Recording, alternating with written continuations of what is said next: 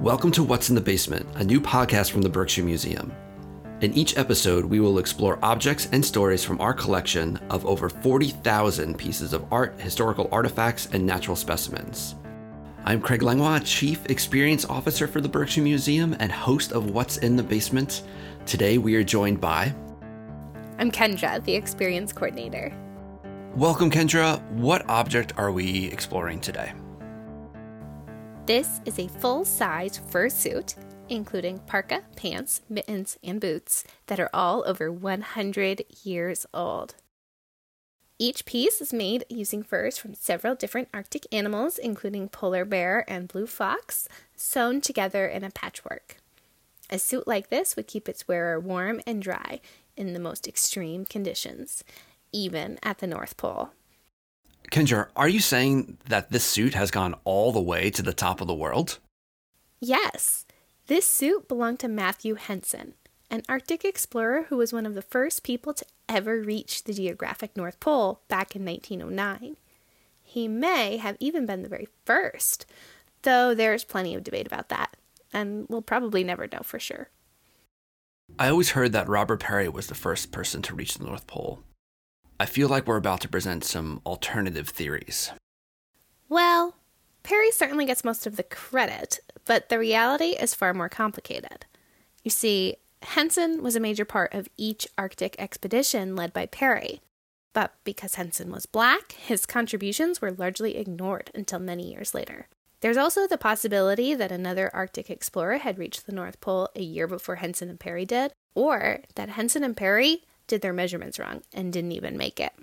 So who was Matthew Henson, and how did he end up at the North Pole? Matthew Henson was born to sharecropper parents in Maryland in eighteen sixty-six. Like many black families in the South at that time, the Hensons were subjected to racist attacks by the Ku Klux Klan and other white supremacists. So they moved to Georgetown, which is now part of Washington, D C. Matthew longed for adventure, and at twelve, he signed on as a cabin boy on a ship called the Katie Hines. He spent five years sailing to East Asia and Africa and Europe and the Arctic. On these voyages, his duties were predominantly to serve the captain and keep his room in order. But Henson also learned navigational skills and carpentry skills, like how to build a sea chest, and mechanical skills for engine and rudder repair. When he wasn't working, he read books from the captain's library and learned about geography, history, math, and literature. After the captain died, Matthew returned to working on land, but unsurprisingly, he was only able to find menial, low-paid work despite all his skills and knowledge. He was working in a department store in Washington, D C when he met Peary, who came in looking for a new hat for an expedition to Nicaragua and ended up leaving with a new partner in that trip and many more. Over the next twenty-two years, the pair embarked on eighteen expeditions together, including eight trips to the Arctic. And through them all, Henson was known as Peary's first man. That is quite the origin story. Circling back, Henson wore this suit on those expeditions? Well, Craig, we know he wore it for at least one, his final trip. By nineteen oh nine, Henson and Peary had tried and failed to reach the North Pole seven times. They left aboard the Roosevelt on August eighteenth, nineteen oh eight, with almost fifty Inuit men, women, and children, two hundred forty-six dogs, seventy tons of whale meat, the meat and blubber of fifty walruses, assorted hunting equipment, and tons of coal. On April sixth, nineteen oh nine, Henson, Peary, and four Inuit assistants claimed to reach the geographic North Pole as they stood on a floating ice block four hundred thirteen nautical miles off the coast of Greenland. On the final leg, Peary was so weak that he had to be pulled along in a dog sled. So Henson was the one who actually planted the American flag in the North Pole.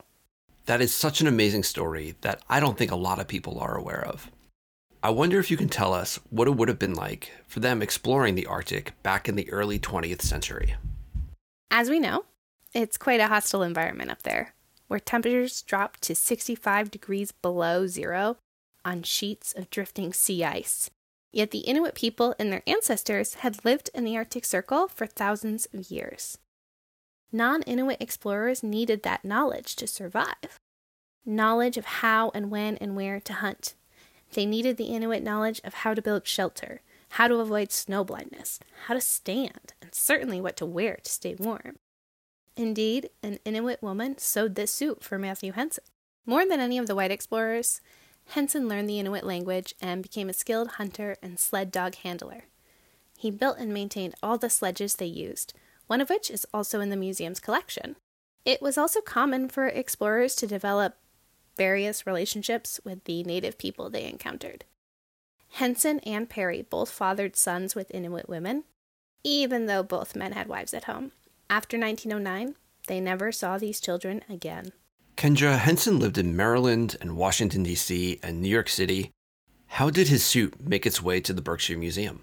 One of Peary's biggest challenges, besides actually getting to the North Pole, was funding his expeditions. Zenas Crane, our museum's founder, was a major funder for that final successful expedition in nineteen oh eight and oh nine. In return, Peary donated sixteen objects from the journey to the museum, including that sledge I mentioned earlier from the final trek to the pole, a harpoon, snowshoes, and this, Henson's suit. Zenas later helped fund expeditions of explorer Donald MacMillan, who was also on that nineteen oh eight to oh nine trip and wrote Henson's biography called Dark Companion. Kendra, the last question on What's in the Basement always revolves around the concept of relevancy. Why did we choose to talk about this object today? Like many works in museum collections, the history of this piece is multifaceted and nuanced. It's a relic of a time in American culture when explorers were considered superheroes, and stories of exploration like the Peary-Henson Arctic expeditions captivated the nation.